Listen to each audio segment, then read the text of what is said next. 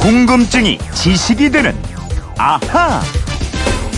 아파트 발코니에서 시커먼 연기가 뿜어져 나옵니다. 오후 1시쯤 서울 강남구의 한 아파트 22층에서 불이 나 주민 48명이 긴급 대피했습니다. 경찰과 소방당국은 에어컨 가동 중에 발코니에서 불이 시작됐다는 거주자의 말을 토대로 화재 원인을 조사 중입니다. 네, 요즘 실외 에어컨 실외기가 과열돼서 불이 나는 경우도 있는데요. 휴대폰 뒷번호 1040 쓰시는 청취자가 이런 문자를 주셨어요. 이사할 때 에어컨을 버리고 에어컨 없이 여름을 나보려고 하다가 못 견디고 에어컨을 달았습니다. 그랬더니 선선한 바람이 부네요. 유유. 이제 에어컨 없이는 여름 나기가 어려운 세상이 된 것 같은데 이 에어컨은 어떻게 해서 쓰기 시작했는지 궁금해요 하셨습니다. 오늘도 MBC 이영은 아나운서와 풀어보겠습니다. 안녕하세요. 안녕하세요. 네, 요새 이영은 아나운서가 아재 개그 많이 하잖아요. 저는 굉장히 좋아하는데. 그랬더니 애청자 1523님이 이런 문자로 주셨어요. 이영은은 이영은 뭘까요? 정답은? 이영은이요? 이영은은 전데 예, 예쁘다? 1523님이 주신 답은 이겁니다. 정답 빵. 빵, 빵이요? 네. 빵이 뭐죠? 왠지 알아요? 56 30. 음. 이영 영. 예, 2 곱하기 0은 빵. 어, 감사합니다. 재밌는 분이죠? 예. 예. 아. 이렇게 아재 개그를 보내주신 분들이 네, 계시네요. 예. 함께 나누는 거죠, 아재 개그. 네, 저도 그러면 음. 답례 차원에서 하나 문제를 드릴게요. 아, 또 준비해 오셨나요? 네, 오늘도 네. 준비해 봤습니다. 네.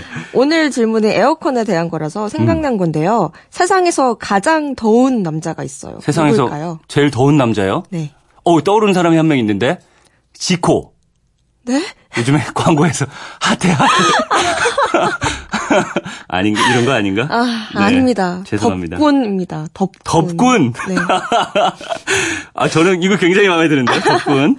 아, 근데 약간 분위기가 쌓여지는 것 같아서요. 아, 네. 얼른 1040님이 하신 질문에 대한 대답을 드리겠습니다. 네. 어, 아침, 저녁으로는 좀 선선해지긴 했지만, 그래도 아직까지는 에어컨 없이는 못 살잖아요. 음.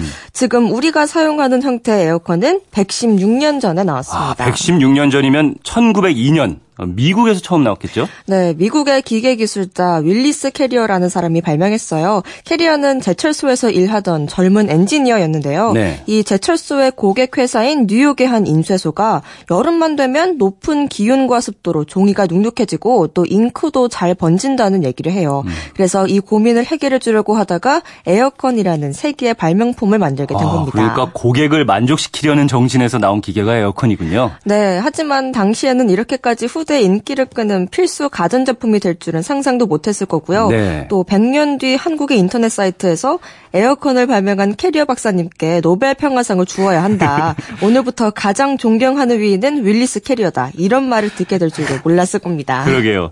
근데 미국에서도 에어컨이 처음에는 가정용이 아니라 산업용, 공장용으로 나온 거네요. 네, 사람들을 시원하게 해주려고 발명된 건 아니었죠. 음. 에어컨은 열을 빼앗아가는 냉매를 채운 코일 사이로 공기를 통과시켜서 온도를 낮추는 방식이었는데요. 음. 인쇄소에서 가동을 해보니까 습도가 절반 이상이 줄어들고 온도가 낮아지는 거예요. 음, 네. 그래서 이게 점점 소문이 나면서 인쇄소를 비롯한 면직 공장 등으로 퍼지기 시작했습니다. 음, 그러면 처음부터 그 바로 다음에 가정에서도 쓰기 시작했나요? 어, 아닙니다. 발명자인 윌리스 캐리어가 독립을 해서 1915년에 회사를 세우고 에어컨을 생산했지만 가정용은 아직 아니었고요. 상업용 건물에 먼저 들어가기 시작했습니다. 네. 양화관을 비롯해서 백화점, 대형마트, 호텔 이런 곳에 설치된 거예요. 음, 상업시설들은 손님들을 유치하기 위해서 많이 설치했겠네요. 네, 그리고 일부 회사들, 기업들에도 에어컨을 설치했는데요. 특히 미국의 남부, 더운 지역에 있는 회사가 에어컨을 설치하니까 직원들이 집에 가지 않고 오래 남아서 일을 하는 거예요. 네. 그래서 기업들이 너도나도 와, 본전은 충분히 빠지겠구나 하면서 설치했고요. 네.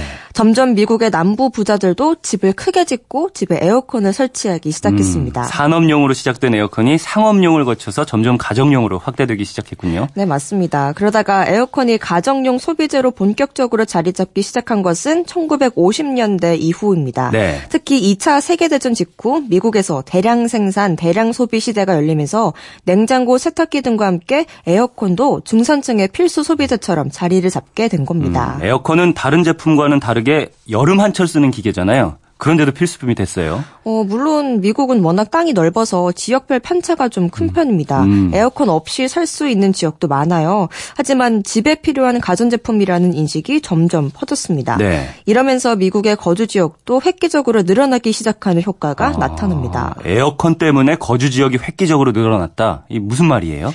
어, 너무 더운 지역에서는 사람이 아예 살 엄두를 내지를 못했는데요. 네. 이 에어컨 기술이 발전하면서 무더위가 심한 미국 남부와 서부 지역, 예를 들면 휴스턴이나 댈러스, 피닉스, 뉴올리언스, 라스베이거스 이런 지역에서도 사람이 살게 됐고요. 음. 기업들도 회사를 설립하고요.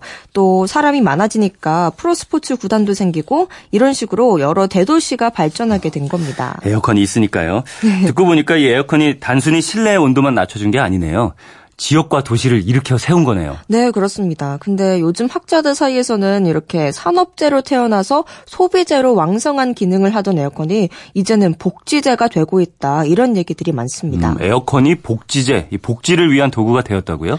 네, 이번 여름에 최악의 폭염을 겪으면서 온열 질환에 시달리거나 생명을 잃은 분들도 많이 계시잖아요. 네. 집이나 일터에서 에어컨을 켤 수 있는 분들은 그나마 좀 낫겠지만 그렇지 못한 분들은 에어컨 없이 아주 고생을 했는데요. 앞으로도 이렇게 폭염이 계속된다면 에어컨은 생존 차원의 필수 차원이자 필수제이자 복지를 위한 물건이라는 인식을 해야 한다 음, 이겁니다. 그래서 에어컨은 이제 복지제다. 네, 미국에서 연구를 해보니까요. 아주 추운 날이나 더운 날 사망률이 높아졌는데요. 네. 가정용 에어컨 도입이 비교적 빨랐던 미국 남부 지역에서는 에어컨 보급과 여름철 사망률이 분명하게 연관이 있더라는 겁니다. 음. 즉 에어컨 사용이 사망률을 낮췄다는 아, 거예요. 그러면은 더위에 취약한 저소득층이 에어컨을 설치하거나 자주 켜서 더위를 이길 수 있게 도와줘야 된다 이건가요? 네, 그렇습니다. 요즘 에어컨을 보면요. 첨단이니 인공지능 바람이니 하면서 가격이 굉장히 비싸잖아요. 네. 그런데 복잡한 첨단 기능을 다 빼고 냉방에 집중한 단순한 제품도 내놓게 해야 하고 또 정부도 이런 제품의 개발을 돕거나 구입 비용 일부를 지원해야 한다. 이런 주장입니다. 음, 올여름과 같은 폭염이 이어진다면은 우리한테도 분명히 필요한 정책 같은데요.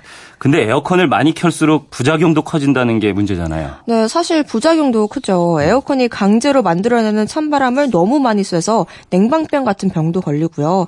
또 에어컨을 쐬느라 밖에 나가질 않으니까 실내 생활과 실외 생활의 불균형이 더욱 커지고 있습니다. 맞습니다. 이 너무 더우니까 또 복합 쇼핑몰 같은 데서만 머문다거나 뭐 집안에 콕 틀어박힌다거나 말이죠. 네, 또 에어컨 때문에 요즘 지어지는 건물들의 에너지 의존도가 높아지게 된 측면도 있고요. 네. 에어컨 때문에 자동차가 커졌고 그 자동차로 멀리까지 출퇴근하는 문화도 확산됐고 음. 또 덥다고 에어컨을 계속 틀다 보면 전기 사용이 늘어나고 또 전기가 나가는 블랙아웃 걱정도 해야 하고 맞습니다. 그 과정에서는 또 뜨거운 열기와 온실가스를 뿜어내니까 지구 온난화는 더 심해지고 이렇게 되고 있습니다. 맞아요. 그래서 에어컨을 또 틀면은 지구는 더 더워지고 이렇게 한마디로 악순환이네요.